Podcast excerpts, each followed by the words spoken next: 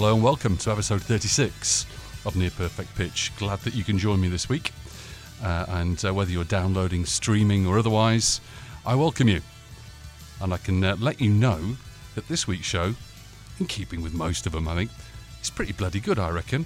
Uh, and I always uh, allude to the content of the programme and, and, and, and praise it. And it might be construed in an egomaniacal uh, uh, capacity. That's not the case at all. I'm the first to admit that I'm merely a curator. I didn't write these songs, I don't perform these songs, but I, I can certainly pick and choose them and play them for you. Uh, that's about all I'm good for, but I hope I'm, I hope I'm reasonably good at it. Uh, this coming week, um, delighted uh, to be sharing an interview at the end of the programme where all of the interviews, if you're a regular listener, are always housed. Um, Jordan Shearer is joining uh, the programme. Jordan Shearer of Neon Waltz, signed to Universal, which uh, seems like an eternity ago, actually, but it's been, been a couple of years.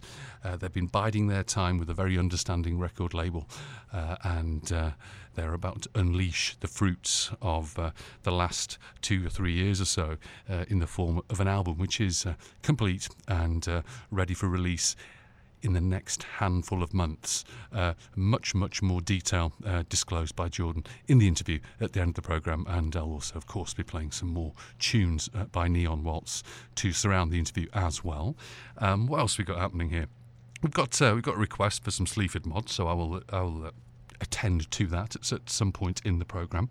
We've got the regular features, we've got uh, the weekly peel, we've got the Essential Wax, uh, L P of the week, uh, got a dedication here for for Johnny Marmite, top top man that he is. Um, what else we got here? Oh yeah, Slowdive are coming uh, very very soon, so I thought I'd play some Slowdive and uh, try and uh, appeal to people that live at least in this location to uh, carpool with me, so I'm not Billy No Mates and standing at Slowdive all on my own, which is not uncommon for me when I go to gigs. Um, you're gonna hear some Prodigy, some uh, some A C Acoustics, some Morrissey, some Chumbawamba, some Wonder Stuff, some Wedding Present, lots and lots of good stuff. But we're going to start things off with some Closed Lobsters.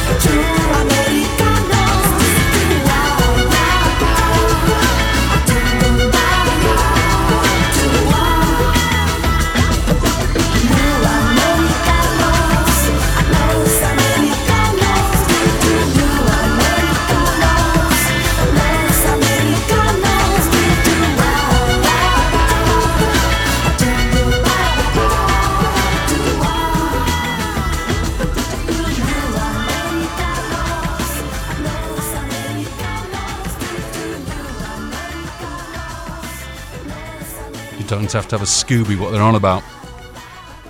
but the chorus is uh, is an obvious sing-along, isn't it, really? Los Americanos by uh, Espiritu, a, uh, an act that were on Heavenly uh, Records uh, in the early nineties, and that's a single that came out in nineteen ninety-three. And, and uh, Los Americanos is, uh, that's for... Uh, That's for the impending impeachment. That's all I'm going to say on that matter. And uh, we kick things off with Paisley's finest, Paisley Scotland's uh, Closed Lobsters, a phenomenal outfit who are, are back in the thick of it again, recording new records and uh, and touring as well. And I'm uh, trying feverishly to get them on the programme. They're being uh, very, very um, evasive, shall I say. Um, I'll get them eventually. And uh, the, the E P concerned at the uh, song that we heard it was pulled from was the Desire and Signs E P, released uh, about uh, two-thirds of the way through last year on Shelf Life Records. And uh, the song, and a poignant one at that, uh, Under London Skies. And... Um, Yes, in light of recent events, of course. It would have been obviously more timely had I played it on last week's programme, had I been able to book a studio. But this is the best I can do. And two, two top, top tunes regardless, but uh, semi-thematic. I uh, wanted to let you know, in case you didn't know, it's the first time listening, uh, near perfect pitch dot com is where you can... Uh, Well, you can find out where to find other ways and means by which to listen to the programme and other little tidbits and uh, all the social media links, et cetera, et cetera. Um, iTunes, Google Play, podbean dot com, TuneIn Radio, and of course, um, where the show is recorded on a weekly basis, as I try and record on a weekly basis. I do about forty-something shows a year, which is about a mean average of uh, one a week. Do your maths. Um, recorded at C K C Studios here at Carleton University in Ottawa, uh, Canada's capital, where I reside. So um, that's the ways and means by which to listen to the programme. And I'd also be immensely grateful, if you do like what you hear, to share it like a lot of you are doing, and it's much appreciated. Uh, in a few weeks, I think two or three weeks actually, the Wedding Present are coming uh, through town, so I thought I'd play this.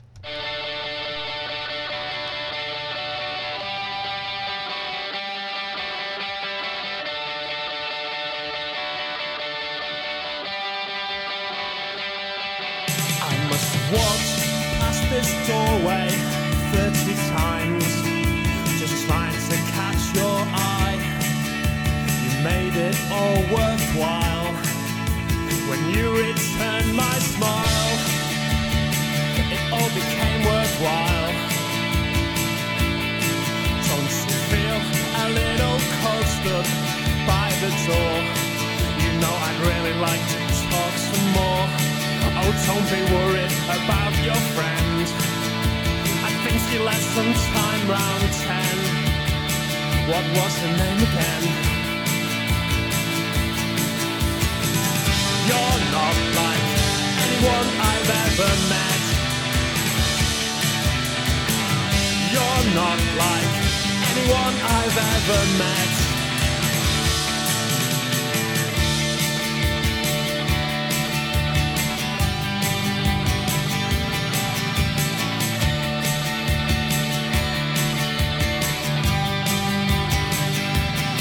Do you see much of Charlie over here?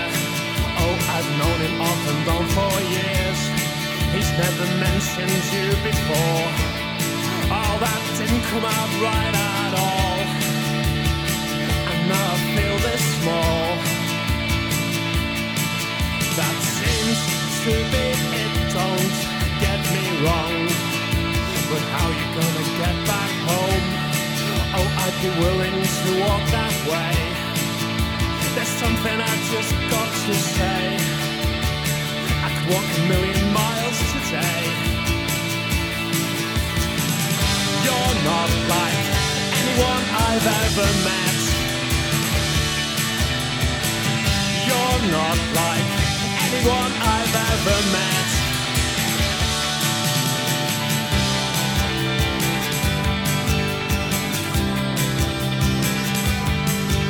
Get bursting out laughter all the way home. Somebody and you happen to fall. I can't think of anything else, no matter how I try. Which no, I can't even remember the colour of her eyes, and that's right.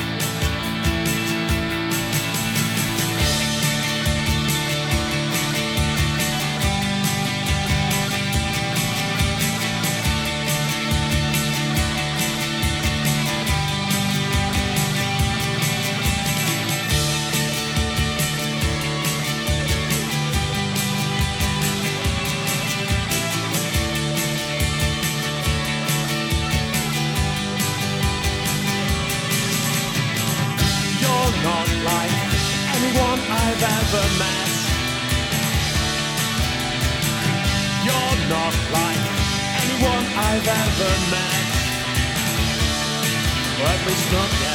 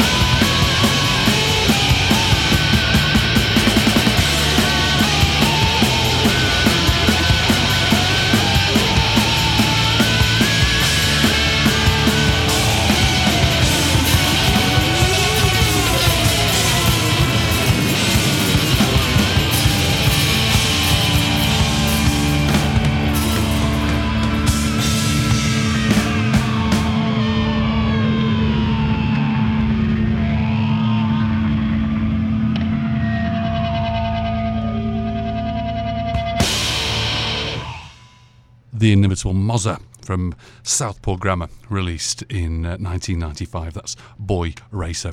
And uh, if you're paying attention to what Morrissey's been up to lately, uh, I think it was two or three nights ago he was playing uh, Mexico City. It may have been Guadalajara, playing Mexico anyway. And uh, the entire band uh, came out adorned in Fuck Trump T-shirts, which I thought was rather nice. Made the front page uh, papers in uh, in Mexico. Uh, very poignant. So uh, that's uh, that's our Morrissey hit uh, for the for the short term. You know, Smiths and Morrissey are my faves, but I have to sort of reel it in because it's not the Smiths and Morrissey show. It could quite easily become that if I, if I uh, don't exude any any kind of control. And uh, before we heard Mozza, we heard The Wedding Present, who are going to be through town very very soon, hoping to uh, get Gedge on the programme. Um, that's some eighty-seven's wonderful George Best on Reception Records, and a song that puts the Proclaimers to shame. Uh, forget that five hundred miles bollocks. This is A Million Miles by The Wedding Present. Makes that uh, token five hundred miles seem just that. Just, F, just, just you know, redundant, really, in the whole scheme of things. Um, up next, we're going to hear something by The Sherlocks, and it's for uh, a, a chap who is always in touch, and I'm very appreciative that he is, being that he's a, he's a music fan. And he's not only uh, uh, commenting about the programme, but he's also suggesting things for me to play as well, which I hope uh, that more of you can do. near perfect pitch at gmail dot com is the way to get hold of me to ask such a question.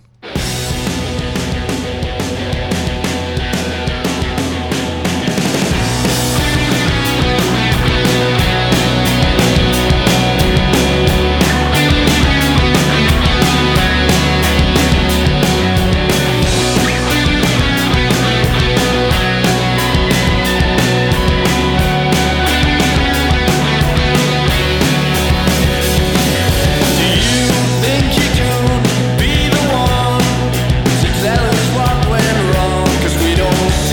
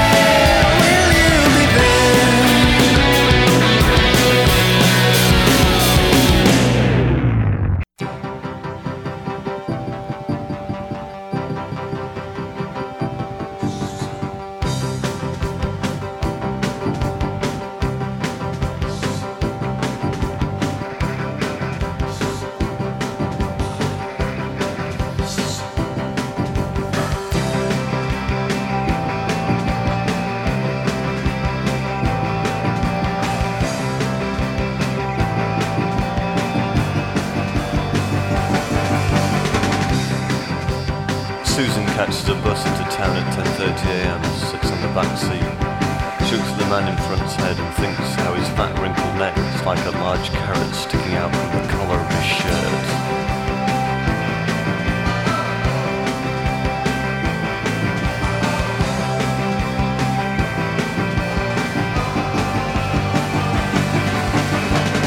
She adds up the numbers on her bus ticket to see if they make twenty-one, but they don't. Maybe she shouldn't bother going to school at all then.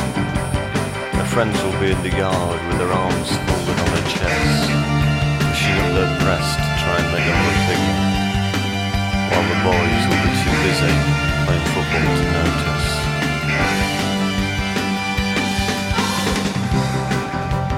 The bus is waiting on the high street when it suddenly begins to rain torrentially, and it sounds like someone has emptied about a million packets of dried peas onto the roof. Bus. What if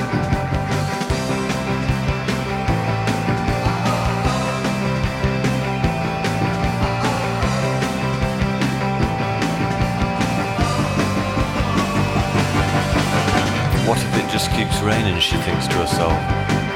And it was just like being in an aquarium, except it was all the shoppers and office workers that were floating past the windows instead of fish.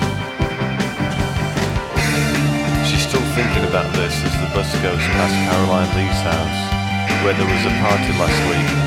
There were some German exchange students over who were very mature. They were ended up jumping out of the bedroom window.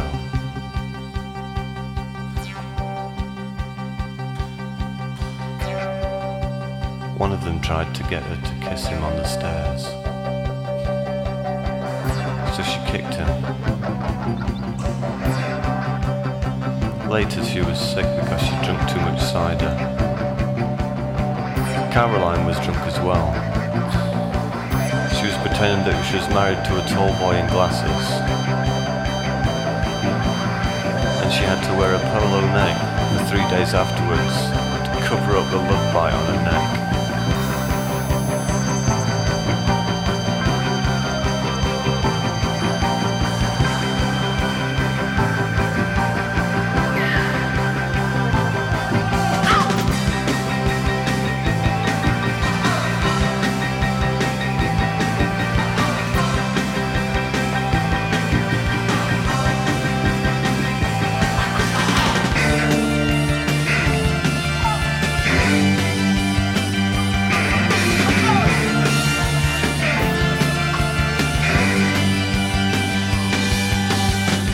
By now the bus is going past the markets.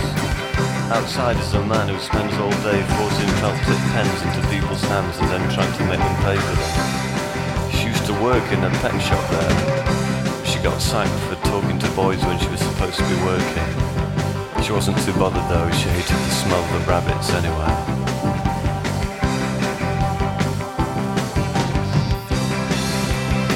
Maybe this bus was, and I'll on my own, and it'll drive me to a town where people with black hair are treated specially, and I can make lots of money from charging fat old men five pounds a time to look at my skirt, and they'll be queuing up to take me out to dinner.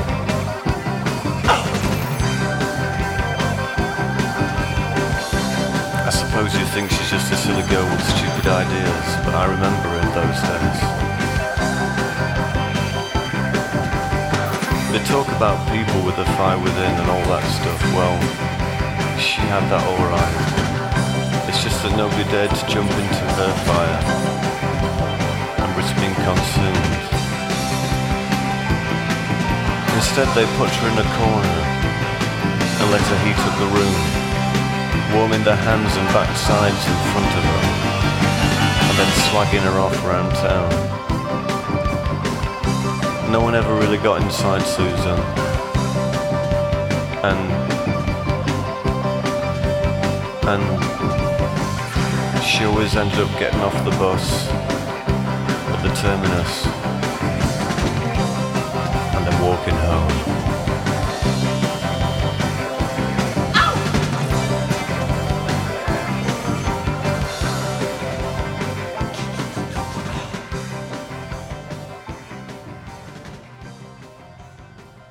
Tremendous stuff from Jarvis Cocker and Pulp, and that's a song called Inside Susan, which first appeared on the B-side of Razzmatazz.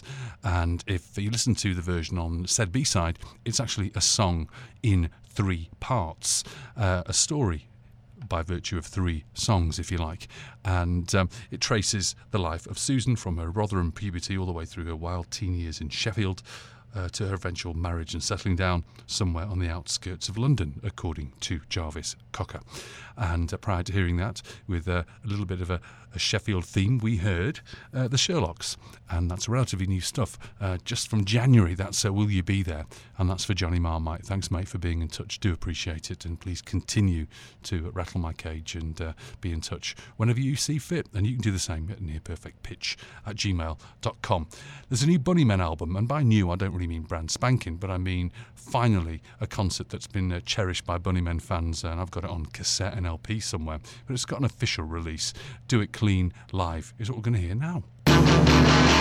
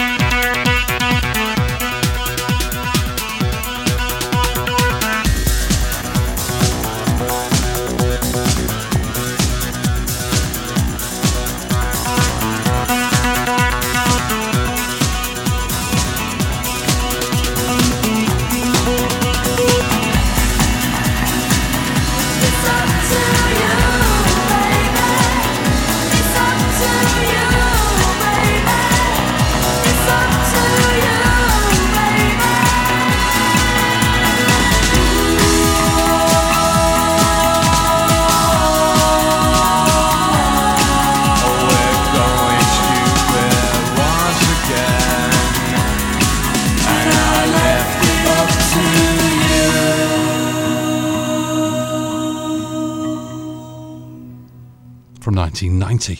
That's Paris Angels with their second single, uh, released on uh, Sheer Joy Records, and that's uh, a remix version of Perfume. That's uh, All On You, Perfume, on the B-side of said single. And before that, we heard some live Bunnymen, and um, I'm going to include the link to uh, the the record company who's selling the, the vinyl and other formats, and it's called Runout Groove. The U R L concerned is, just got to source it, runout groove vinyl dot com, uh, and uh, it's got a, a garbled uh, extension to the U R L. Check out the show notes, or go to runout groove vinyl dot com and look for Bunnymen, Echo and the Bunnymen. Um, so the details are, I've had these songs uh, for, for quite some time, obviously uh, uh, bootlegged. Uh, they've been released officially, uh, and the track listing is as follows. Uh, She Cracked, and then uh, there's It's All Over Now, Baby Blue, uh, the first cover. Got Soul Kitchen on there as well, Action uh, Woman, uh, Paint It Black, of course, Run, Run, Run, Friction, uh, Crocodiles, Heroin, uh, and Do It Clean Live. Now, uh, the, the vast majority of, of the tracks were recorded live in Sweden in uh, in nineteen eighty-five, and that was a heck of a tour. I saw them on that tour, and uh, it was quite wondrous. Uh, the anomaly is the uh, track I played you, in that uh, Do It Clean, that was actually recorded at uh, the Royal Albert Hall in nineteen eighty-three. So anyway, get, get yourself to the site, and if you're a, if you're a vinyl collector, one hundred eighty gram black vinyl, uh, gorgeous, gorgeous stuff, uh, featuring uh, some of their uh, more renowned cover versions among, amongst uh, uh, a load of classics as well. So anyway, that is that. We're up to date. Coming up next is The Jam. Whoa!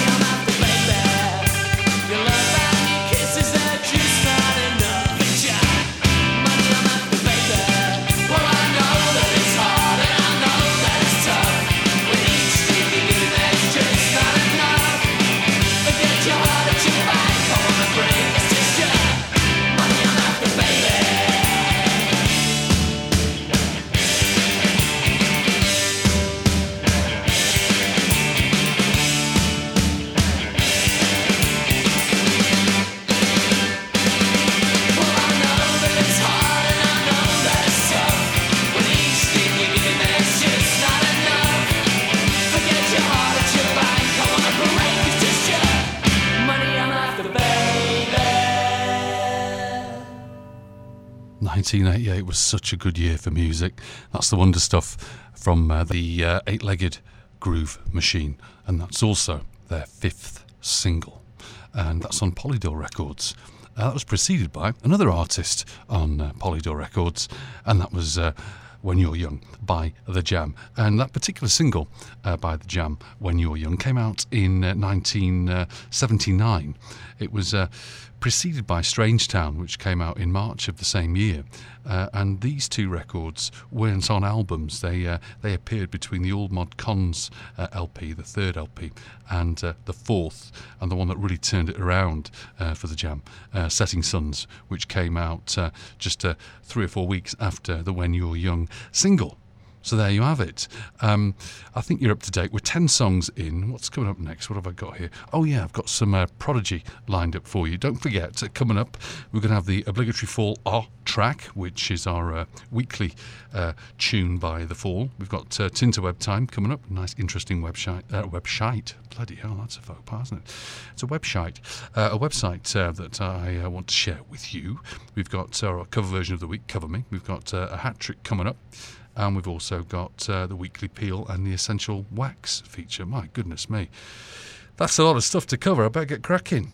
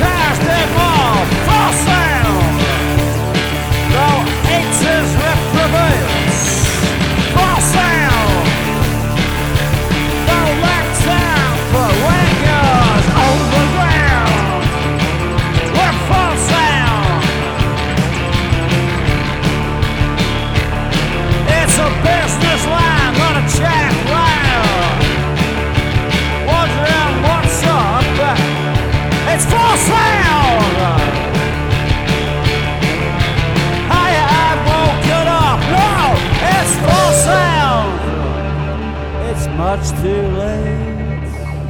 It's a scream for help that's desperate, but it's suffered. It's a false sound. You try to increase shields to the false sound, but you're much too late for false sound.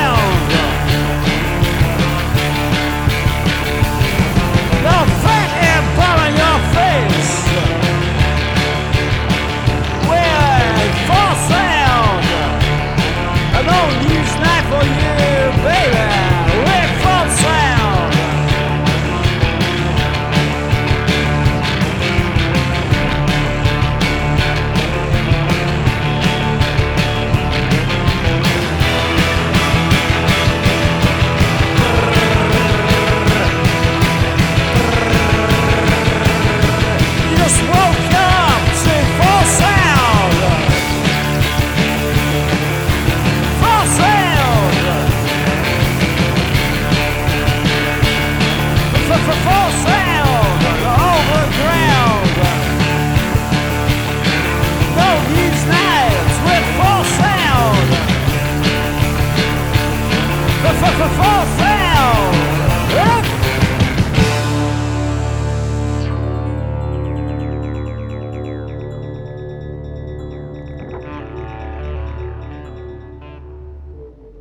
This week's obligatory fall oh, track uh, from post T L C Reformation, which came out in two thousand seven, uh, and that is a song, as you've probably sussed, entitled Fall Sound. And before we heard The Fall, we heard The Prodigy from ninety-seven's Fat of the Land, and an absolute beauty entitled Climatize. We're up to date. It's time for a hat trick, and we'll start off by going to Ireland.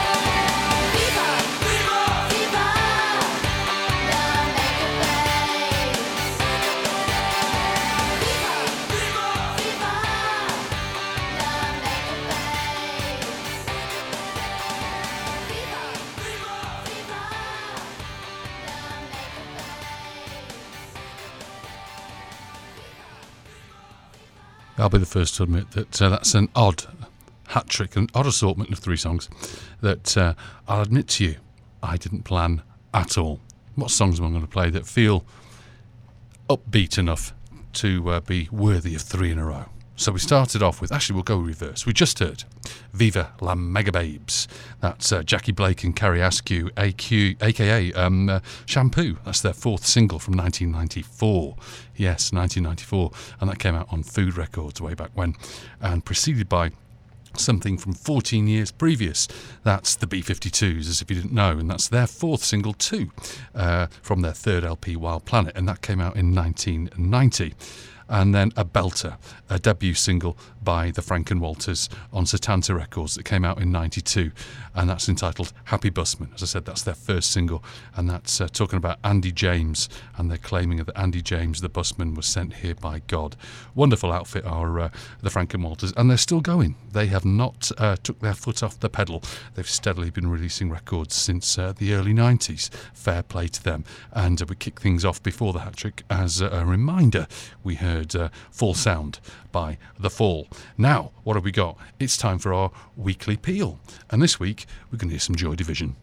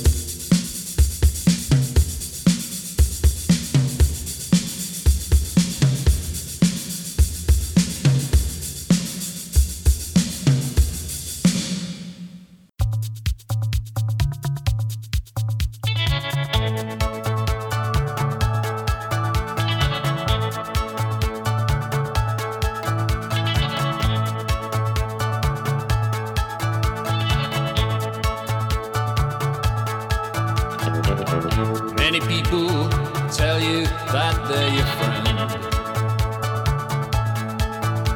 Believe them, you need them, for what's round the river bend. Make sure that you're receiving the signals they send.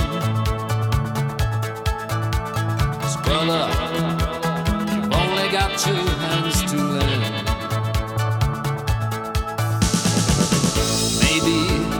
Someone who makes you move.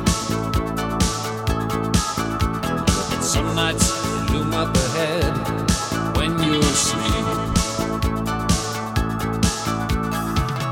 Some days there's things on your mind you should keep. Sometimes it's tougher to look than to leave.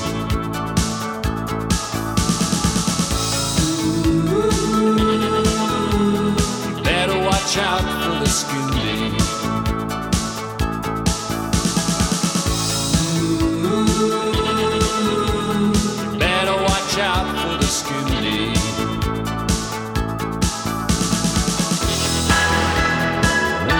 Brother, watch out, watch out for the skin deep. Brother, watch out, watch out for the skin deep. Better watch out for the skin deep.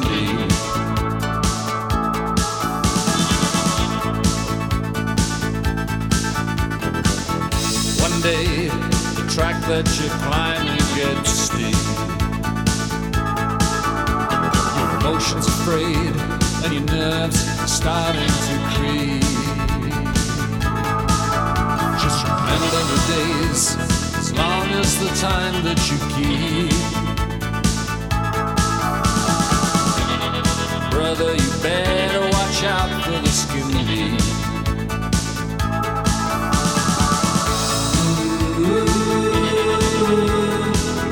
Watch out for the skin deep. Mm-hmm. Better watch out for the skin deep.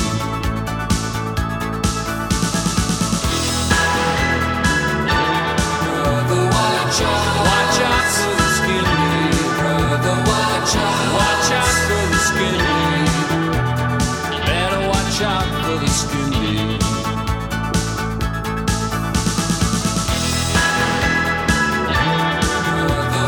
Watch out for the skin deep. Brother, watch out, watch out for the skin deep. Better watch out for the skin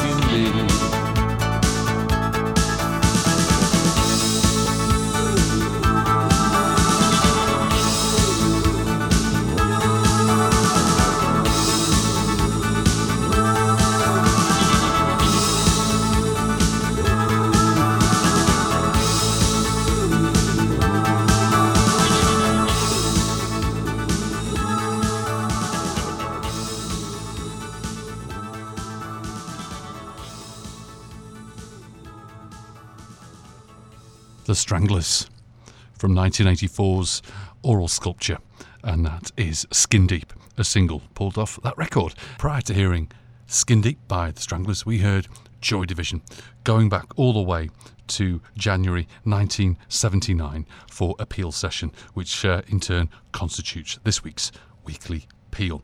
You're up to date. Um, however, there's some business that I need to attend to in the next minute or two.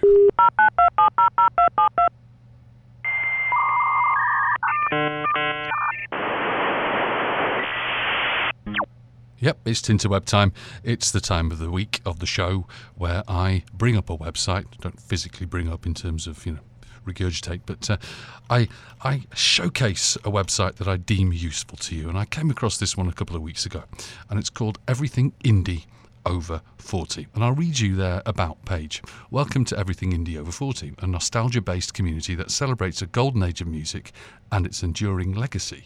When we say everything indie, we mean everything, because indie music means different things to different people. From its post-punk and C eighty-six era jingle jangle or Manchester and Britpop For others, it's industrial, shoegaze, or even electronica. As far as we are concerned, indie music is whatever you want it to be. Whether you saw My Jealous God support the Trash Can Sinatras at the Borderline in nineteen ninety, or was it at Main Road in nineteen ninety-six to see Oasis, we hope that there is something for everyone in our community. We also hope this community provides you with an opportunity to be introduced to new musical experiences that you may have missed. How often have we heard, "Can't believe this band wasn't on my radar back in the day"? I don't think I've ever said that, but you know what I mean. Among our online community, we are not constrained by genres and embrace a wide-ranging mix of musical styles from the old to the new. Uh, step inside our website and you will find uh, the likes of the Indie Top forty, Indie Encounters, First Track, First Album, uh, the Barney Review, the Indie C V, Meet the Community, and much, much more. And they're very active on social media as well. Um, I really like what they do, and uh, I've been in touch with them and uh, did to inform them that they will be the uh, the website of the week on our uh, Tinterweb Time feature, and I'm in some dialogue, and if there's anything more to share with you, I will. The U R L concerned is uh, w w w dot everything indie over forty, and the forty is numeric, uh, and uh, that's a .com. So again, everything indie Uh, over forty dot com, and that will be uh, reproduced in the show notes, as the U R Ls that of pertinence always are in any given programme. So that's Tinterweb Time out of the way. We've also got the weekly peel out of the way, the hat tricks out of the way, the obligatory fall is done and dusted. We've got um, the Essential Wax uh, feature coming up, which is uh, in about half an hour or so. We've got uh, a cover version, our weekly Cover Me is coming up, and uh, the Magic Biscuit Tin is going to see its official, official launch this week.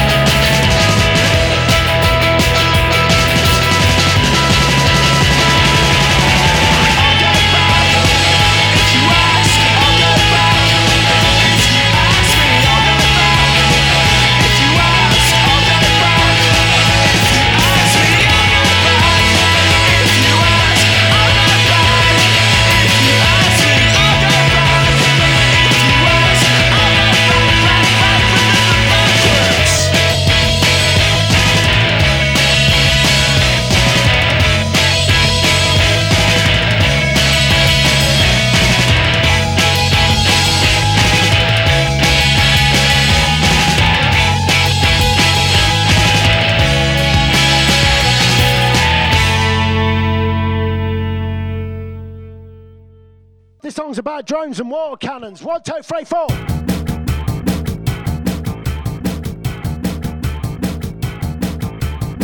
What you're telling people you're old for? Are you that bothered about it? You're in the pop star market. Oh yeah, forgot. Your big mates used to skate. Thrasher magazine. Oh yeah, forgot. Oh yeah, forgot. Commercial Road, you're never getting off it. You play gigs like Kurt Cobain. Oh yeah, forgot. Oh yeah, forgot. You play gigs like Kurt Cobain. Oh yeah, forgot.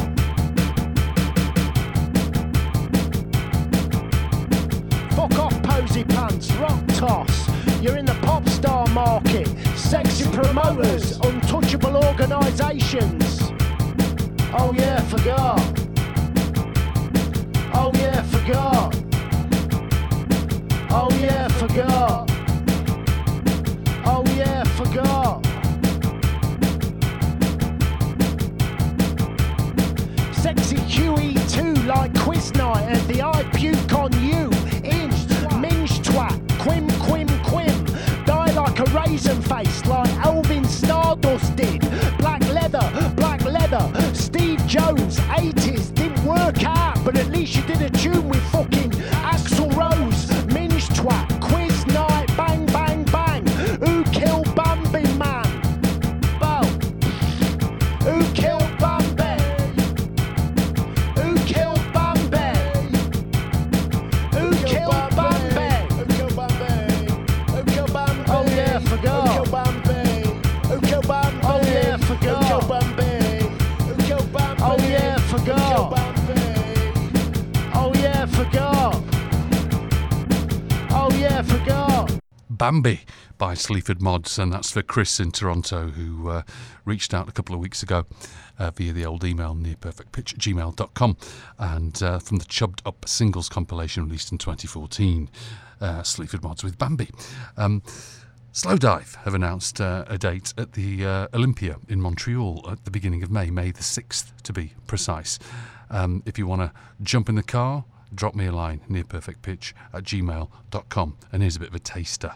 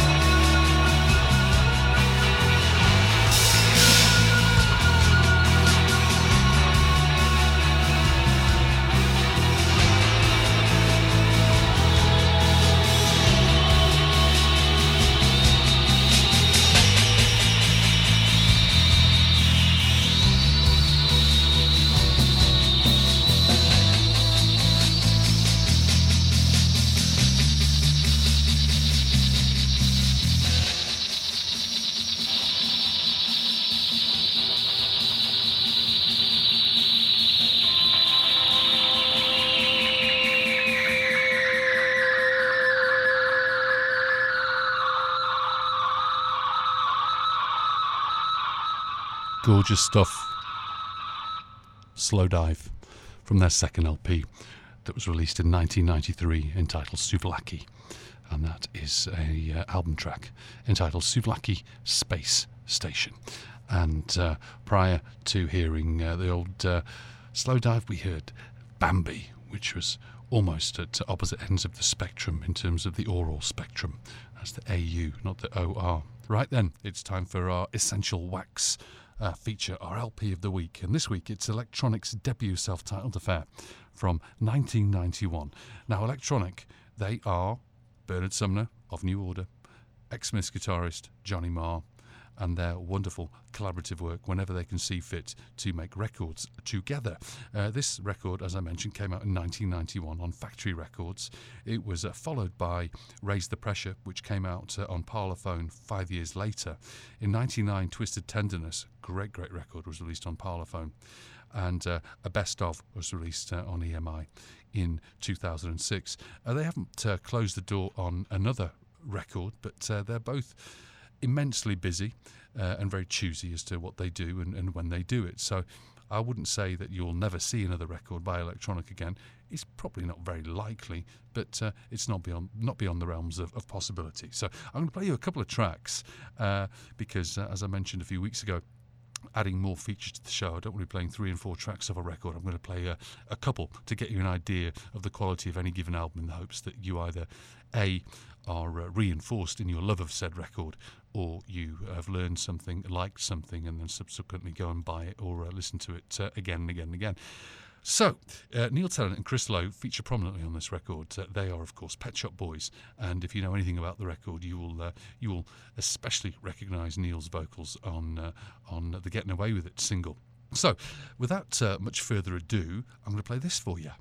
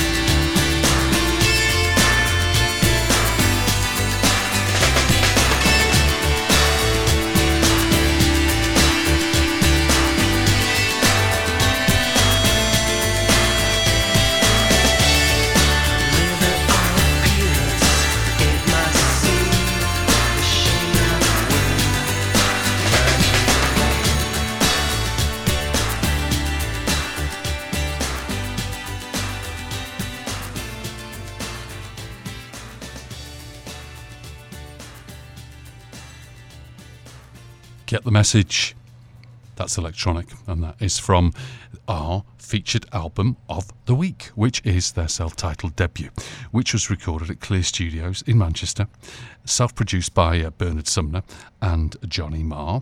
And interestingly, uh, it was released on Factory Records, and uh, those of you in the know uh, will know that uh, Factory met its demise uh, early in the nineties. So uh, this label, uh, sorry, this release had a little bit of a struggle, but it has been uh, since remastered in nineteen ninety-four and uh, re-released by Parlophone. So uh, if you haven't got the original, you can go and snag the Parlophone out there. And there's a special uh, two C D version out there as well, with uh, with B-sides and uh, extended mixes, et cetera, et cetera. Um, the next song, and the last song, and the second song that we're going to hear off this record uh, is going to be Tighten Up. And it wasn't uh, an official single in as much as a promo single to uh, D Js and radio uh, to, to further enhance uh, the, uh, the sales of the record, which did indeed sell a ton of, uh, and uh, it sold a million copies worldwide, actually, and uh, at its peak reached number two in the proper proper charts uh, back home in, in the U K. So we're going to hear Tighten Up. But interestingly, uh, in subsequent uh, uh, renditions of uh, Electronic, they've had some other cool guest collaborators. Uh, they've had uh, Kraftwerk member Carl Bartos has been uh, involved with uh, quite a few songs over the course of time. Uh, Jimmy Goodwin, who was uh, most probably famous for being in uh, in Dubs, now in Black Rivers, uh, um, also in Sub Sub. Um, he would have met Bernard, I would imagine, uh, in the heady days of uh, of uh, the late eighties in Manchester, because uh, Bernard did do some guest work uh, with Sub Sub before Sub Sub did uh, evolve into Dubs. Um, and uh, who's the last collaborator?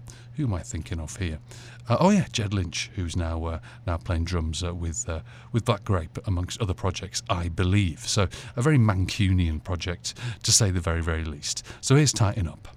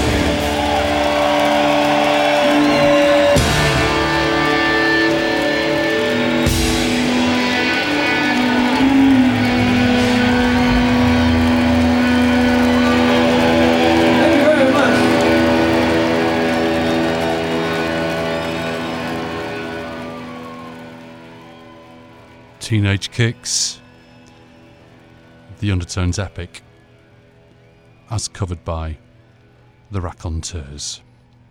And if you're interested in getting a hold of this record, um, you can get it on a wonderful compilation that came out, uh, uh, how long ago did that come out? It came out in two thousand seven, yep, two thousand seven, um, because it did celebrate forty years of uh, the B B C Radio one radio station.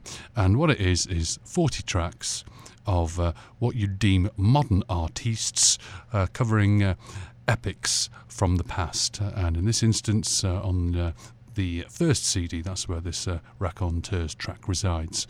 And that's their contribution for nineteen seventy-eight. They did uh, Teenage Kicks, uh, the likes of The Streets, Foo Fighters, uh, Katie Tunstall, Keane, Uh, the Pigeon Detectives, Fratellis, Kaiser Chiefs, Amy Winehouse, Razorlight Editors, Stereophonics, uh, Klaxons, The Twang, The View, Hard-Fi, they're all on here. A couple of naff ones, as is always the case, but uh, by and large, forty decent tracks of uh, some very well thought out cover versions. And that was, as a reminder, again, Teenage Kicks, as done by uh, the Raconteurs. And uh, we preceded the uh, Cover Me with uh, with two electronic tunes, and not electronic by nature, but uh, electronic by Monica, the name of the band, and our feature L P of the week being their self-titled debut from nineteen ninety-one. Well, in case you didn't know, every week on the programme I uh, make uh, an attempt to interview a musician, artiste of note, uh, and I've got about a ninety-seven percent success rate in being able to uh, get at least uh, one interview uh, per week. And uh, this week uh, I'm very, very happy to be sharing with you uh, the fruits of a chat I had with Jordan Shearer of Neon Waltz. And Neon Waltz have been making some, some very steady organic waves in the industry, getting things done their own way. I'm not going to go into a lot of detail with regards to uh, their genesis and what they're doing, and uh, and uh, some forthcoming material, which I probably will touch upon later, but all the details you're going to hear in the interview. Anyway, whenever I interview an artist, I always end the interview by asking a very, very, what I deem simple question, but is often construed for good reason, because it's a very, very tough decision to make. Uh, I always ask, if hypothetically said artist was around my place, and uh, stuck the kettle on, as is the norm in our house every every hour or so. And uh, I have a cup of tea and I bring out the, the biscuit tin, but uh, the, the big difference is, of course, that the, this biscuit tin, uh, the Near Perfect Pitch biscuit tin, is a magic biscuit tin. Uh, and the question I always ask is, if you could choose any biscuit on God's green earth, what would you choose? And I've created, over the course of time, as I adjust the microphone here so I can actually read, um, I've created, uh, well, it's a glorified spreadsheet with pictures, truth be told. And if you go to the Facebook page, Near Perfect Pitch, uh, there's our page on on, uh, uh, on the old Facebook platform, you will see who has chosen what. And uh, I'll run through them for you. George Sefton, uh, the voice of Anfield, Liverpool's uh, uh, P A merchant for the last, I think, forty-four years. God bless him. Uh, George chose a rich tea. Chris Bridget chose a digestive. Chris of the G O D and uh, of Dubsex. Nick Repton uh, of Alias Kid chose uh, a good old Hovis. Simon Wollstonecroft uh, of The Fall and numerous uh, other outfits, uh, Freak Party, Stems, you name it. Um, he chose the chocolate wafer, which is a very interesting choice. Willow Robinson and Jordan Shearer, uh, Jordan who's coming up later, they both chose the milk chocolate digestive, a mainstay, an absolute staple. Uh, the chocolate hobnob was favoured by Simon Mason, High Time Pirates, D- Derek Ridges, a phenomenal photographer, who you, uh, I hope you listen to the interview. If not, all these names I'm chucking out, don't forget it's a podcast, and you can go back and listen to all these uh, all these uh, interviews and episodes whenever you wish. Uh, Pat Fish from Jazz Butcher, he also is a chocolate hobnob kind of fella, and uh, Matt Grayson as well. He is uh, he's of that ilk, and uh, Matt is uh, from Walton Head. Dambit from uh, Chumbawamba likes his dark chocolate digestives. Roland McGinty from Wooden Tops is very, very partial to a chocolate ginger nut. Conrad Lambert from Mertz is just plain awkward, and he loves uh, uh, a sweet olive oil torta, which is intrinsic to the uh, Sevilla region of Spain, of course. Um, now, um, what else have I got here? I've got Pete Fidge from uh, Adorable and Fidge Biggers. He is uh, very, very partial to the, the Jammy Dodger. Boz Bora from Morrissey's band, and Boz Bora, an artist in his own right, with Ray uh, Sonic Hansen from The Hypnotics. They like the good old-fashioned Bourbon. The only category that hasn't been taken up is the Nice Biscuit, or Nice as some people call it. Dean Garcia of S P C, uh, S P C E C O, Space Echo, wherever you want to call them, and of course most famous for Curve. Uh, he likes his custard cream. Pete McLeod likes his Garibaldi. I got uh, Periscope, Matt Priest from Dodgy, and Stella Grundy loving their shortbread.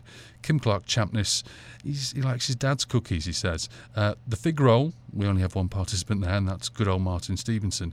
Uh, Mark Burgess of the Chameleons and Chameleons Vox just wanted to be bloody awkward, and he chose a Kit Kat uh, Bites, which we had an ensuing argument as to whether they constituted a biscuit or not. Uh, we've got Stephen Ward uh, here with his Galette Normande, which is absolutely hilarious. Helen Walker from the Nearlys, I should also mention, likes the Jammy Dodger. We got Petter from uh, Tinselheart uh, from Sweden. He's an Oreo kind of fella. Ed Blaney likes his morning coffee. Uh, Martin Whitehead from Flatmates, uh, he likes his Pink Panther wafer. Howard Gale, ex-Liverpool player, and John Campbell from... Um, Crikey, I'm just drawing a complete blank. John Campbell from It's a Material, uh, loving their ginger nuts. Edgar Jones likes his uh, likes his Viennese chocolate uh, chocolate chocolate dip swirl. Well, of course he does. Ollie Knights from Turin Breaks really has uh, a penchant for, or a penchant for his uh, his mint viscount. And Pat Fish, the only person to be interviewed twice on this programme, has gone for a Balsan Choco uh, Leibniz. So there you have it. If you're, if you're interested in biscuits, as I am, um, you should uh, follow my, my spreadsheet and, and listen to the end of each interview to know who's actually plumping for what biscuit, because it really is a very, very serious business. Business uh, the biscuit, uh, the biscuit with your tea, coffee, or beverage of choice. It's a very, very important thing. Anyway, you're all up to date with biscuits. You're up to date with just about every single feature, save for the interview that is uh, coming up, and there's one more new release to get to as well. In the meanwhile, here's Long Pigs.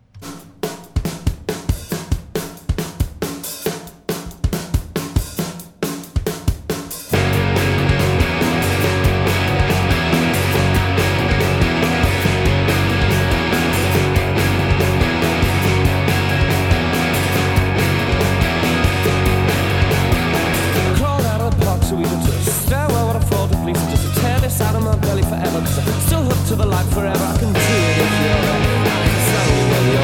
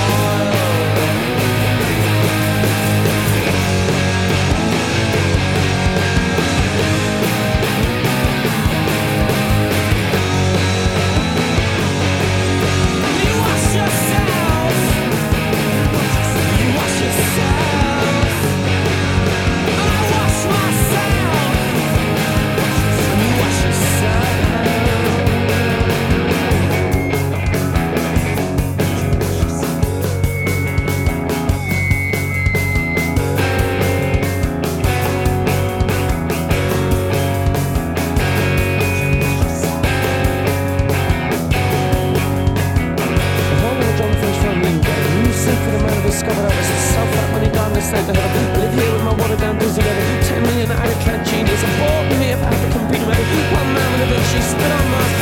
Save us if you're there, only if she's there. I can do it if you're there, I can do it when she's there. You can screw when she's there, you can screw when she's there.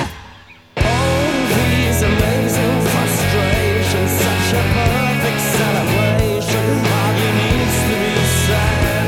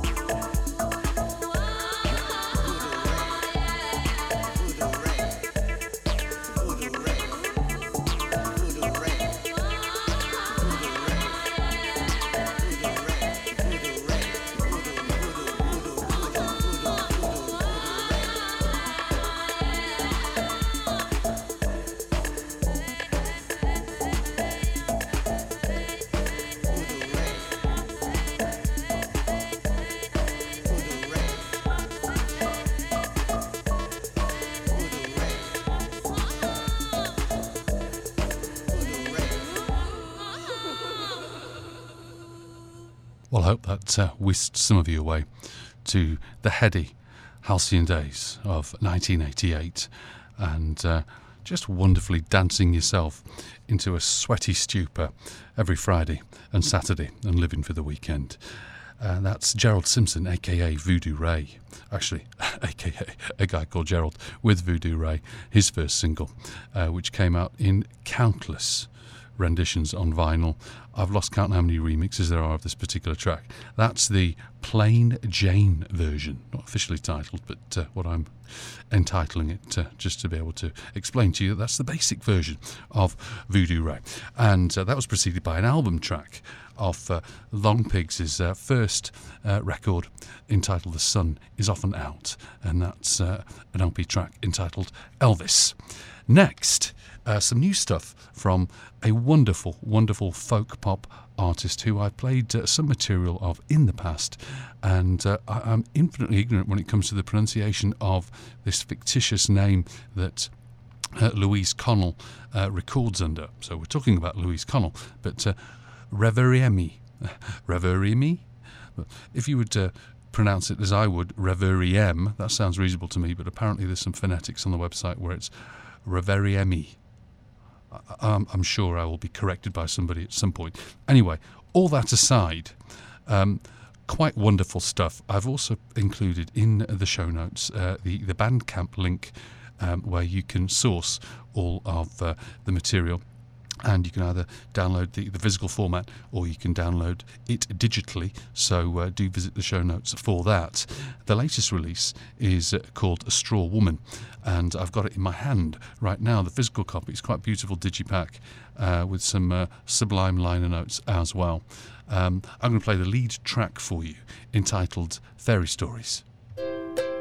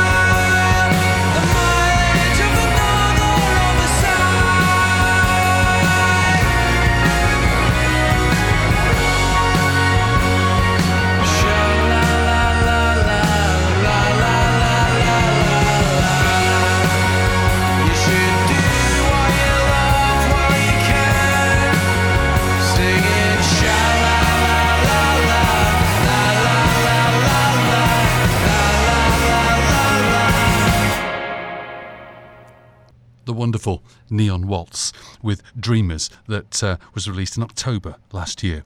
And uh, this single, Dreamers, the one I'm going to be playing next, I Fall Asleep, which uh, came out just a, a few weeks later in December of twenty sixteen, and the song I will lead the show out with, uh, they're all available digitally through iTunes and other digital uh, portals. Uh, uh, their, their vinyl commodities have always been limited. Uh, they've had two to date, and they've been limited editions of five hundred, as I mentioned in previous shows. Very, very hard to get your hands on. But, but uh, do rest assured that there's going to be a litany of material forthcoming. Jordan, uh, the interview forthcoming, uh, is very, very articulate in uh, in expressing that there's a lot of material that's going to see light of day. They've been working very, very hard for the last couple of years, uh, and I am thoroughly looking forward to an album proper, uh, an album that uh, Jordan says is an album album, which is which is just great. I, I can't wait. These these singles have just kept uh, kept the, the likes of myself and, and the other fans Uh, uh, satiated to a degree. Uh, they're, they're obviously an immensely talented outfit, uh, and I'm going to share the next track uh, to prove that point even further.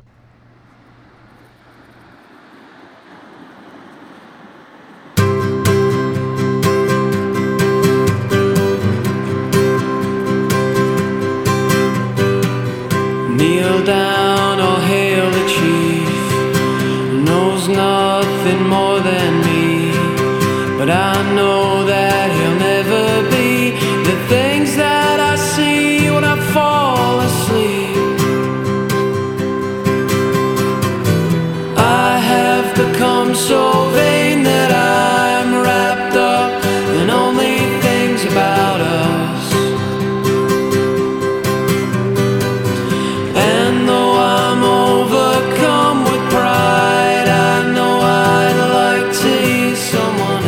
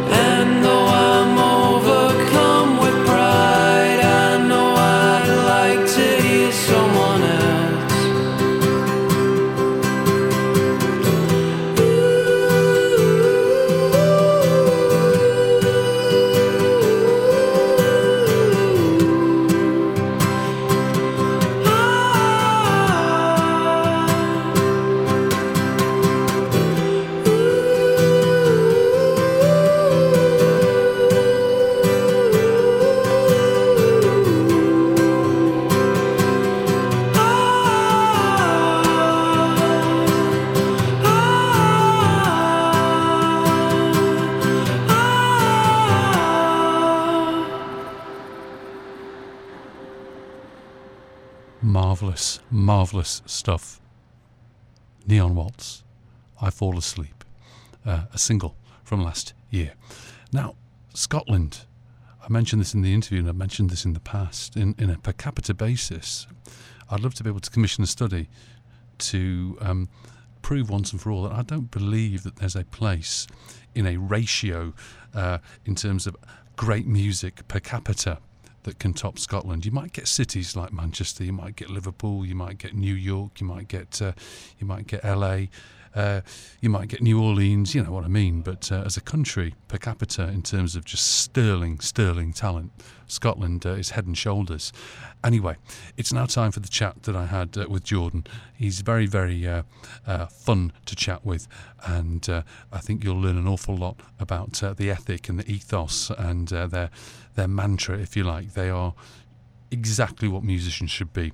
They are letting it happen and letting it take its course, and they are eschewing all the nonsense of the industry and just getting on with it themselves, and I've got an immense amount of respect for them. So here you are, over to Jordan and pseudo me, and I'll be back afterwards with one more track, and uh, I'll be wrapping up the show in about half an hour. Needless to say, thanks to L- L- Larissa for setting this up, um, and yeah, yeah. Uh, we are talking. So uh, for me, it's uh, it's it's a big pleasure, because I'm a I'm a fan, and uh, buy your records, uh, although they are. Uh, For want of a better expression, some of them are hard, uh, harder than unicorn shit to get your hands on, aren't they? Yeah, I suppose so. Yeah. Yeah. yeah. So, so your cunning, your cunning P R efforts have, have worked very well, because you are. Uh, well, we all know that you're a hot property. So, what, why don't we start with, first of all, am I calling you way in the nether regions of of your, your of your uh, homeland uh, in? Uh, Uh, well, are you in Thurso right now?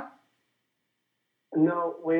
Um, it's quite funny actually. Me and Swami, who's the guitarist, one of the guitarists, yeah, actually moved in together yesterday. Oh, okay. Um, so I, I moved from John O'Groats to Wick, which is like the town where we all went to school in. Yes, basically. So you're speaking to me from Wick. Lovely, love. I'm just trying to get my geography right, because for, for, for the uninitiated, for, for the uninitiated, and those who have not been lucky enough to see the far-flung reaches of Scotland, it's it's like no place on yeah. earth. And I think if you can't get to your neck of the woods, I suggest that people watch Shetland, and that's the next best thing, isn't it?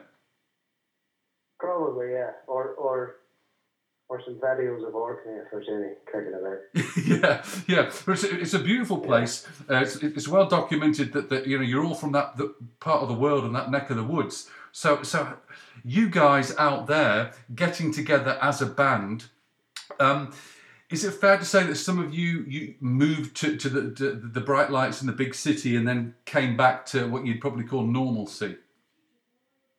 Yeah, pretty much. I mean we. We all kind of met each other in school, high school. Yeah. And um, the two guitarists are brothers, so they obviously know each other their whole lives. But uh, yeah, we we kind of played in a lot of bands when we were at school together. Mm-hmm. We had like a sort of other group of mates as well who we all used to play with. Um, but pretty much all of us in the band sort of moved off to Edinburgh, or like near near enough to Edinburgh anyway. And uh, we just sort of carried on playing together. Yes. And then we eventually just came back and made a proper go of it, because we, we realised that we were uh, onto something like really good and unique. So fantastic. Um, well, that's a, ba- a basic sort of history of the band, I suppose. Yeah, well, I'm glad, I'm glad, I'm glad that you did uh, opt for that route, because uh, the fruits of it are, are, are the last bunch of records. So, what, what, why don't we just touch upon you being in the far-flung reaches of, the, of, of gorgeous uh, of gorgeous Scotland? How how do you get in touch with, uh, for instance, uh, Marcus Russell? How does that come about? Hey, well, he, he kind of got in touch with us.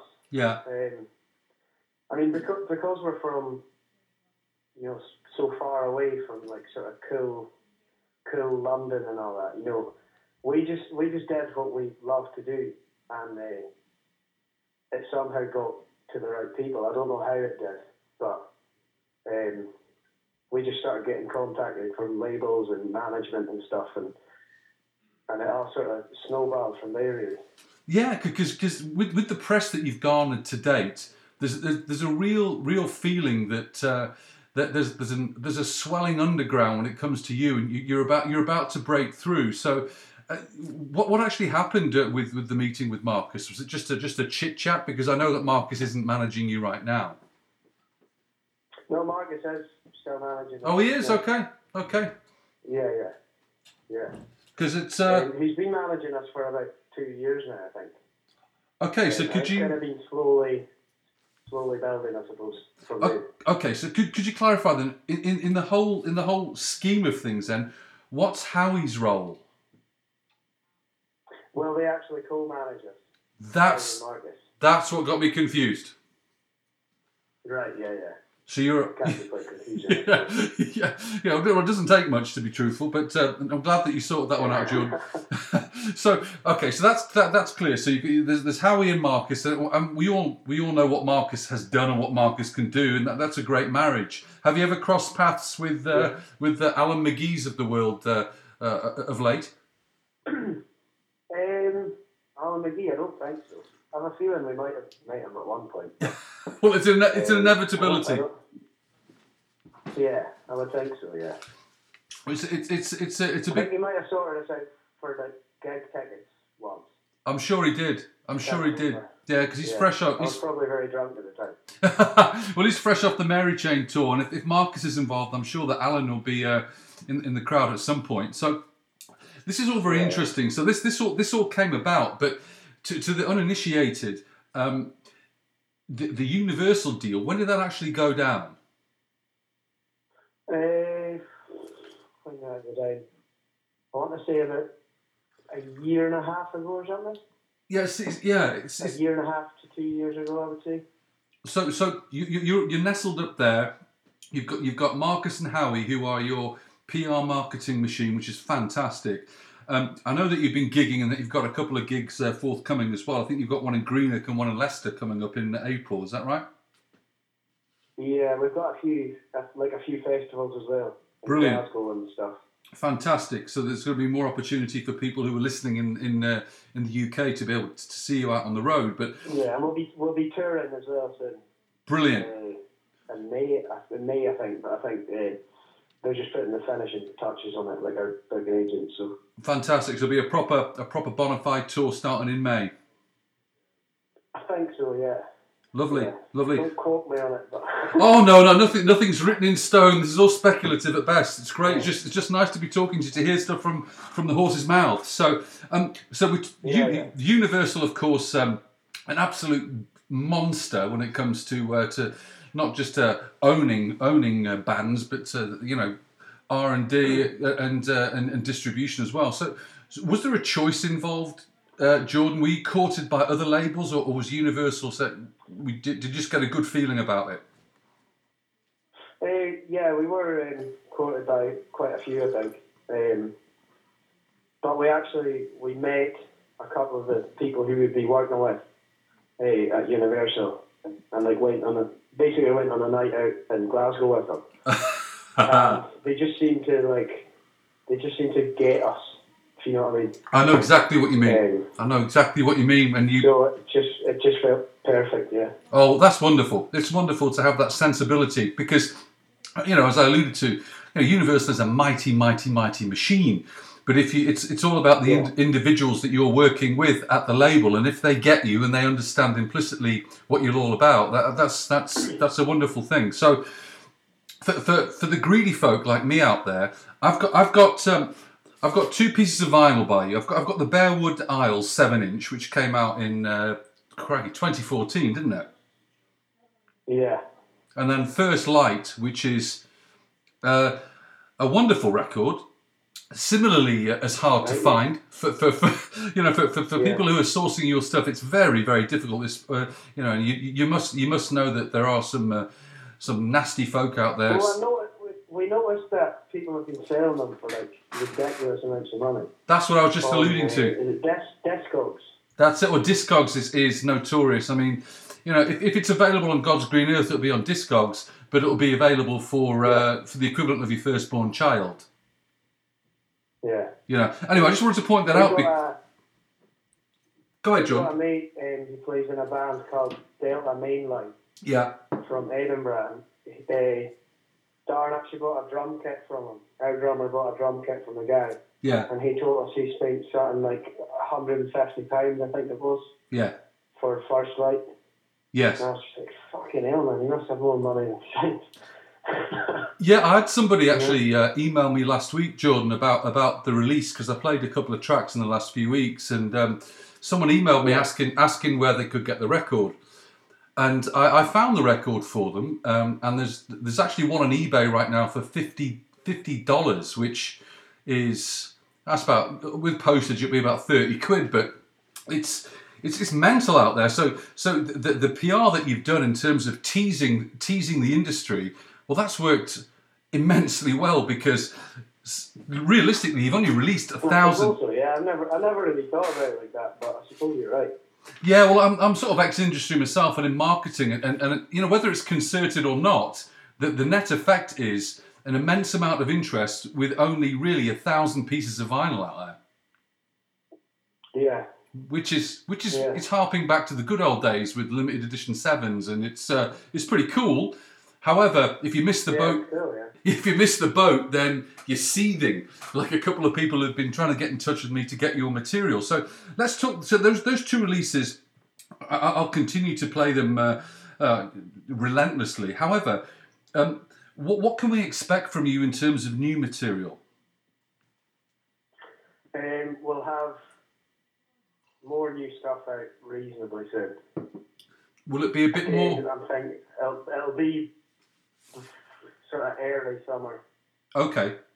And will it be, uh, yeah, I'm hoping, easier? Probably me. Yeah, so, sorry, Jordan, to interrupt, but will, will it be easier to get uh, people's hands on? So not limited edition five hundred pressings, something a little bit more accessible for everybody? Uh, I'm not too sure. I, I, we don't really sort of focus on that side of it, really. Uh, I suppose that's up to the label, really, to decide. Yeah, of course. I just, just thought you might know, because uh, again, I'm just going to have to I'm just going to have to gee people up to, to get ready for the battle to get their hands on, on, on one of five hundred copies, because it really is. It's almost like yeah. it's almost like Gladiator to get your hand on copies of limited releases nowadays. Well, that is good yeah, news. Yeah. That is good news, though, that there's there's new material forthcoming, and um, when it comes to the deal w- with Universal.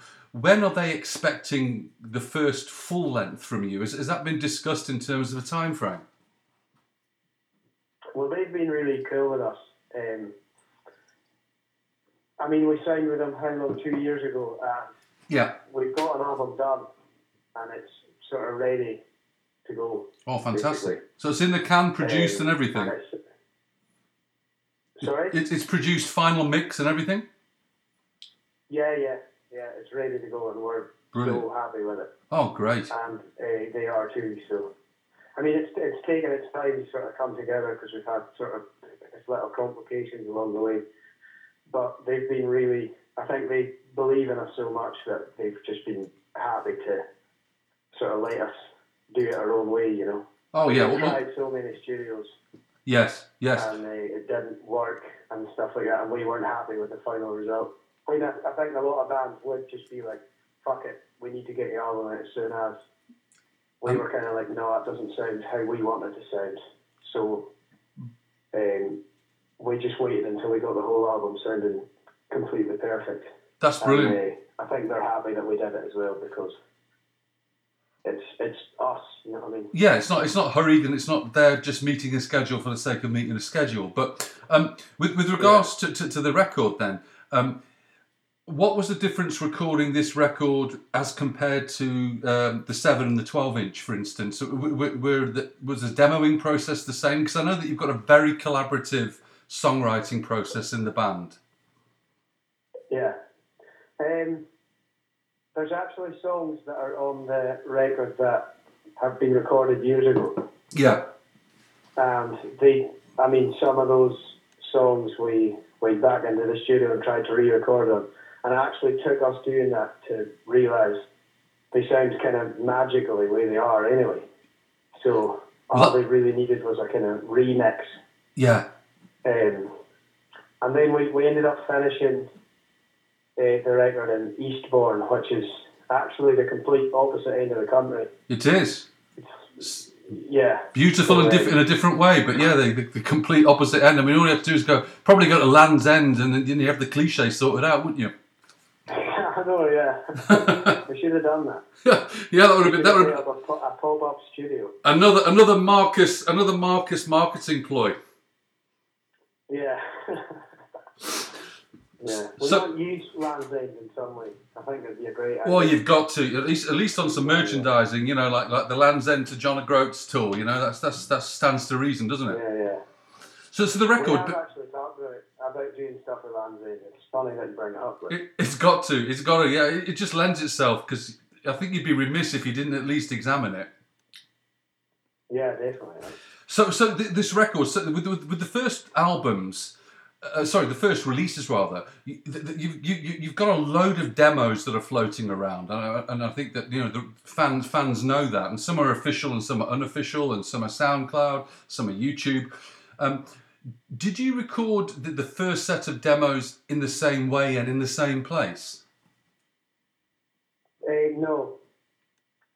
In a word, uh, I've been in a whole kind of host of places. Sombre Fair and Veiled Clock were both recorded in uh, a little studio in Hamilton, which is just outside Glasgow. Yeah. Um, and it's like, it's a really cool little studio, and we, we've kind of, we started kind of recording there, uh, recording there years ago. Yes. And we thought it'd be, I mean, when we got started to get a bit of heat with the band, hmm. we wanted to record somewhere that, that, like demos that we were in a place that we were familiar with and comfortable, and um, so we just decided to do it there, and they sounded great, so we thought we'd use them in some way. Great, great, because you know, uh, to release you. As um, I was going to mention, um, well, are you familiar with uh, uh, Shabby Road Studios? Shabby Road. That's where the, the Trash Can Sinatras um, uh, do do most of their recording. Oh, right, no, I'm not aware of that. Because it, it's, it, I look at every time I, I, I chuck out a, a radio show or a podcast, I, I look at um, um, what I've played, usually after the fact, and realise oh, I might have done a good job or a bad job. All that aside, what I'm trying to say is that, that per capita, the amount of talent that comes out of Scotland per capita in terms of musical talent is staggering, and there's no sign of it ending. Um, are there any are there any bands out there that are Scottish that, that you look up to? I mean, that sounds like a corny question, but there's so, so much wonderful, diverse talent coming out of, of Scotland, wh- whether it's uh, something that is as mainstream as Primal Scream or something slightly off-kilter like Frightened Rabbit and then yourselves. Um, have you got any affinities with, uh, with some fellow Scots? Well, I mean, in a way of like looking up to other Scottish artists. Yeah. I mean, me personally. Yeah. I've always been a, a massive fan of Orange Juice. Yeah. So Edwin and Ed, Ed the whole um, postcard, and, right? And Edwin Collins. Yeah. Um, but there's like, there seems to be a lot of really good Scottish bands coming through right now, which is uh, refreshing. Yes. Well, because well, uh, I mean, I think even even a few years ago, it, it didn't seem like there was much happening, but now it seems like there's there's probably about ten bands. Yeah, but there's always been camera obscuras, though, hasn't there? But you know, if, yeah, you, if, yeah. if you really think about it, there's there's never not been Mogwais and, and Delgados and Primal Screams and yeah, you know, yeah, you're right, it's, yeah. It's it's it's just it's unfortunately it's just what uh, what the press tend to you know latch onto, but. It, to you maybe yeah, it's yeah. different, but to to a, a sycophantic fan who's you know an audiophile is that. There's never not been a Scottish scene. The media might pay attention to yeah, it in, true, in, yeah. in varying degrees, but my God, I, literally one in every two records I've got has, has emanated from Scotland, and it, it's that it's that uh, it's that important in the whole scheme of things. So you are you are you are perpetuating this folklore, which is brilliant. And I, I just want to ask you back to the songwriting process. I, I alluded to the fact that, that I know it's a democratic. democratic affair when, when, when you're writing as a band. Could you just basically summarise, because I know it's a very intricate affair, but th- of course there's the lyrics, there's there's the music, there's, there's the bed. What tends to come first? Do, do, do, do the lyrics come first, or, or, or is there no real formula? Um, I've, there is a formula, I would say. Uh, we don't really write together, like the initial idea of a song. Mm-hmm. Like say if, if it's me that's writing a song, I'll spend a couple of days in my bedroom um, trying to get a song done, and it'll be kind of like a verse chorus, a basic idea, on yeah. an acoustic guitar. Okay, okay. And I'll have a melody, I'll have rough words, um, and I'll have an idea what the song is about. Um, and once I get to that kind of stage, I send it to everyone else in the band. And if they like it, we play it at our next band practice kind of thing. Yeah. And it works kind of similar for everyone else, really.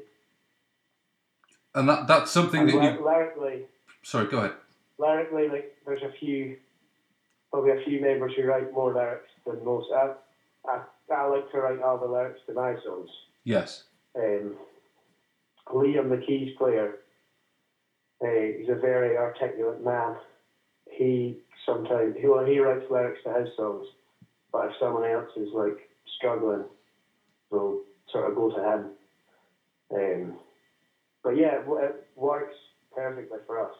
It's it's in a bit of an anomaly. It's a bit to, of a strange process, I suppose. Yeah, I was going to say it's it a, works perfectly for us. Yeah, it's an anomaly, especially with a six piece. You know, it's um, but but if, if yeah. it works, that's fantastic. So you've obviously you've got something that's formulaic. You, you're very comfortable with the environment in which you demo and record.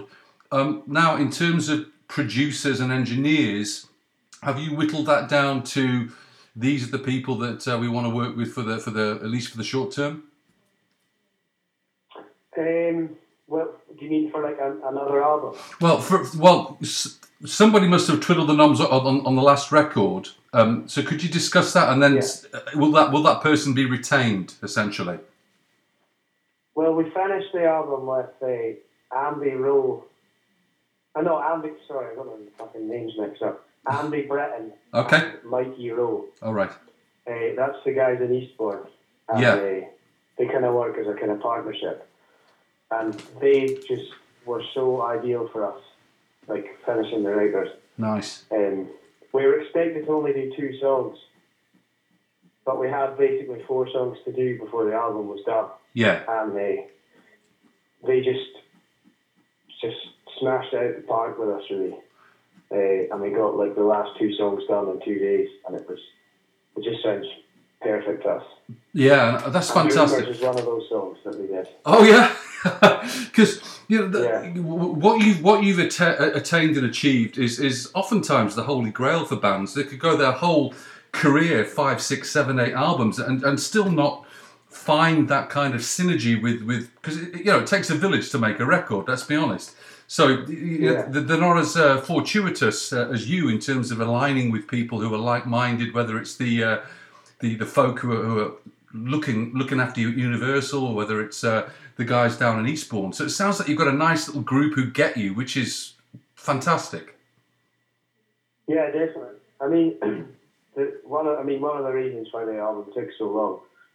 Um, that's because, as I said, we, we tried quite a few producers and studios, yeah. and they like really good producers, really good guys, but they just uh, just didn't work somehow mm-hmm. for the, the final sort of mix, you know.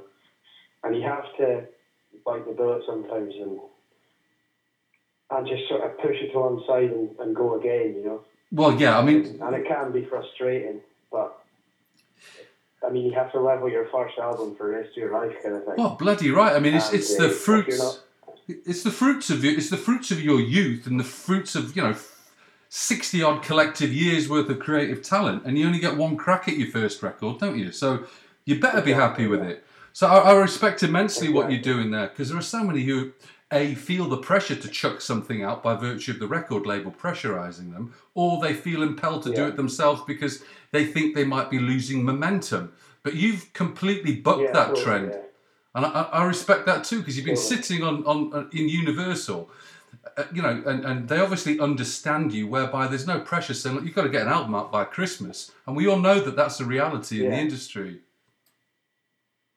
But yeah. by, I mean, by... As, as sort of cheesy as it sounds, Hmm. I mean, our art is what matters most. Absolutely. I was just going to say something along those lines, but it's your art, it's possessive, it's yours, it means the world to you. So you've got every right to make sure it's as perfect as you can get it before you release it. Yeah, totally. You get it as well, man.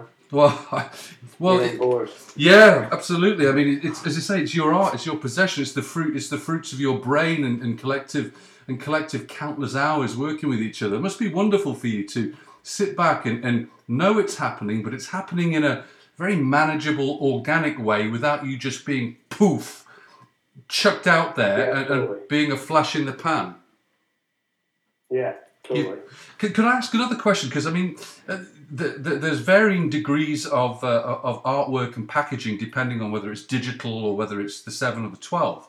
Um, do you, do you or will you or have you with, with the new record? Have you been directly involved, either yourself or, or, or other the other five five lads, been involved with the, the creative, the aesthetic, the the, the packaging and, and the sleeve, that type of thing? Um, no, well, we've been kind of working with different people and then letting them know what kind of thing we want and coming up with ideas for a. what sort of imagery we'd like to use and stuff. But I mean, we're in control of quite a lot of our own stuff. I mean, uh, I make the videos as well. And yes. So aesthetically, we're kind of in control as well, really.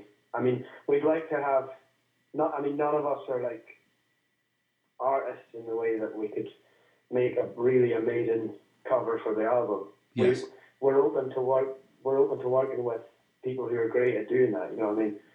Uh, but we have a certain sort of image that we like to portray and we'd like to sort of keep, you know? Yeah, there's a consistency. It's, it's harping back the days. The reason I bring it up, because music obviously is, uh, it's a it's an, it's an audible medium, but uh, there's, with, with today's day and age, with this bizarre resurgence of vinyl, which never went away, again, another ploy to think it's gone away and come back. But packaging is, is immensely, immensely important. The aesthetic of a band, and I'm harping back to even, you know, the postcard, the postcard label was one of the yeah, first yeah. labels to have a consistency whereby you knew it was a postcard release. And the same thing perpetuated yeah. into the eighties with Rough Trade and, and four A D Records and Creation. So um, with, with your stuff, I can't put my finger on it, despite having a fine art degree. I can't put my finger on it, but there's a, a bizarre consistency to it. Whether it's effortless or contrived, I don't quite know. Right. we, never, we never really... Especially when I make the videos, I mean, I... The videos I are brilliant, really, by the way. I mean, you just... Do, do you just flow with the video? Because, I mean, some of these things look like you're getting them first take here. Well, Dreamers, I didn't actually make it. Um... I was a guy, Dom Foster from Liverpool. He's a really, really talented guy. Mm-hmm. Uh, and a Perfect Frame, he added some animation and stuff on it. Yes, I love that and video. Put it all together. Uh, but everything else, I mean, I think it's just we've had a bit more. I mean, because we've obviously got a little bit bigger, we can we can get other people involved as well. You know? Yeah, yeah. Um, but I mean, they. All the other videos have just been like, honestly, just done on an iPhone. Yeah. Just I've put it together, but uh, it just sort of happens, really. Well, you know, I don't ever really plan for it to, to be sort of consistent, but it's good that you're saying that. Yeah. Well, again, you you've got an impossible task because it's so subjective. You've got to rely upon the objectivity of others, but.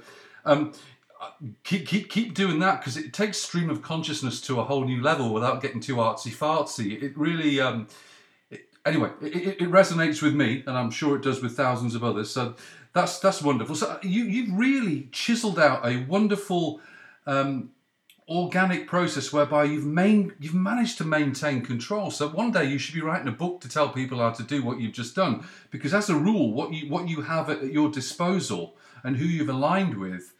It's almost like the Holy Grail, Jordan. No, thank you. No, it's, it's a fair play. So, on, on, on a parting note, needless to say, thank you so much for sparing the time, especially at this hour of the day. Um, best of luck unpacking. Well, thanks, thanks for taking such a keen interest in that. Oh, just I'm, I'm just I'm just made up. I'm just glad to be sharing. I've just got one last question for you before you have to start. I, I hope you're not unpacking boxes tonight. Hope you have a Horlicks and go to bed or something. But um, best of luck no, with... I'm having, a, I'm having a can of beer right now. There you go. There you go. Nice one. I, I, I ask I ask every interviewee on, on a weekly basis this this same question, and I'm and I'm accruing a, a database, and I'll send you and I'll send you the fruits of it. Uh, but I ask everybody. Let's say hypothetically, You're touring Canada, you're around my place for a barbecue, we're sitting there on the settee, we're full, stick the kettle on, and I bring out the magic biscuit tin. And I say, Jordan, this, as I've just expressed, is a magic biscuit tin. You can, you can usher up any biscuit on God's green earth. What would you choose? Any biscuit. Any biscuit. I'm a big biscuit man as well. Well, it's biscuits are serious business. I love biscuits. Yeah. Uh, right. I'll have to think about this one. You'd be amazed, Jordan, how many people just about every week say, oh man, that's a hard question to answer. Because, as I say, biscuits are no... hard. There's no mucking about with biscuits. It's hard. You know what? A fucking chocolate digestive. You know, well, you can't go wrong with that, because that's like the Volkswagen of the... Trusted. I mean, I go I go through phases of like another biscuits more. Yeah. Nobody stands with a chocolate digestive. Well, you always revert back to it, because there's, there's very few things that can yeah. really complement a cup of tea than a chocky digestive. So, exactly. fair, so fair play for you. That, that is the only conventional thing you've said this whole interview, mate. everything else everything else has been out there, but fantastic. So, wonderful stuff. Well, well, I wish you all the very, very best. And, and then hopefully um, I'll, uh, I'll reach out to Larissa in a few months and see if I can do a catch-up with you. But uh, I'll get uh, your yeah, contact. Yeah. I'll get you. See you in Canada. Sometime. Oh well, I'll be delighted to. Well, if that ever happens, uh, I I can make a few phone calls for you. But uh, on on a, on a parting note, thanks so much, and I'll, and I'll make sure I get you that uh, updated biscuit database. Ah, oh, ace. All uh, the all the best. Cheers, man. All the best. Take care of yourself, John. Take it easy, man. Bye. See you later, man. Bye. Bye. There you are, the A to Z of Neon Waltz. Thank you, Jordan. Thank you so much for the chit-chat and uh, informing uh, the listenership as to what you've been doing and what we can expect from you. I'm really looking forward to the new material, and I'll be sharing it with you lot as well in due course as soon as I uh, get my hands on it. Uh, going to leave you with one more track this week. Um, it is the latest offering from the band. It is uh, entitled Perfect Frame, and uh, I'm going to play it for you in about three or four seconds. Don't forget to uh, share The, the show with with people that uh, you deem having similar musical tastes or tastes, full stop. I'll be very uh, appreciative, because as I say on a weekly basis, it's just me showing up with a bag of records every week to try and uh, put together and cobble together a three hour show that hopefully resonates with people that care about good music.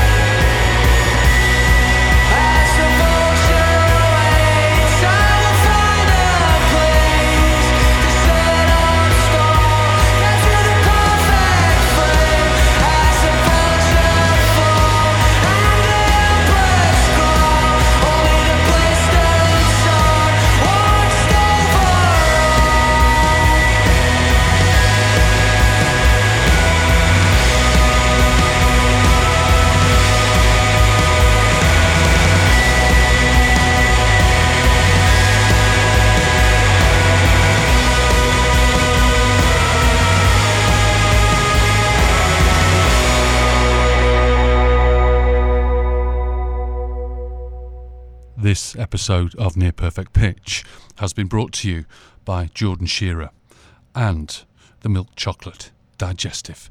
Thanks so much for listening, everybody. I uh, hope you enjoyed the programme and uh, the feature on Neon Waltz. I'll be back next week for another episode. Spread the word, brothers and sisters. Ta-ra!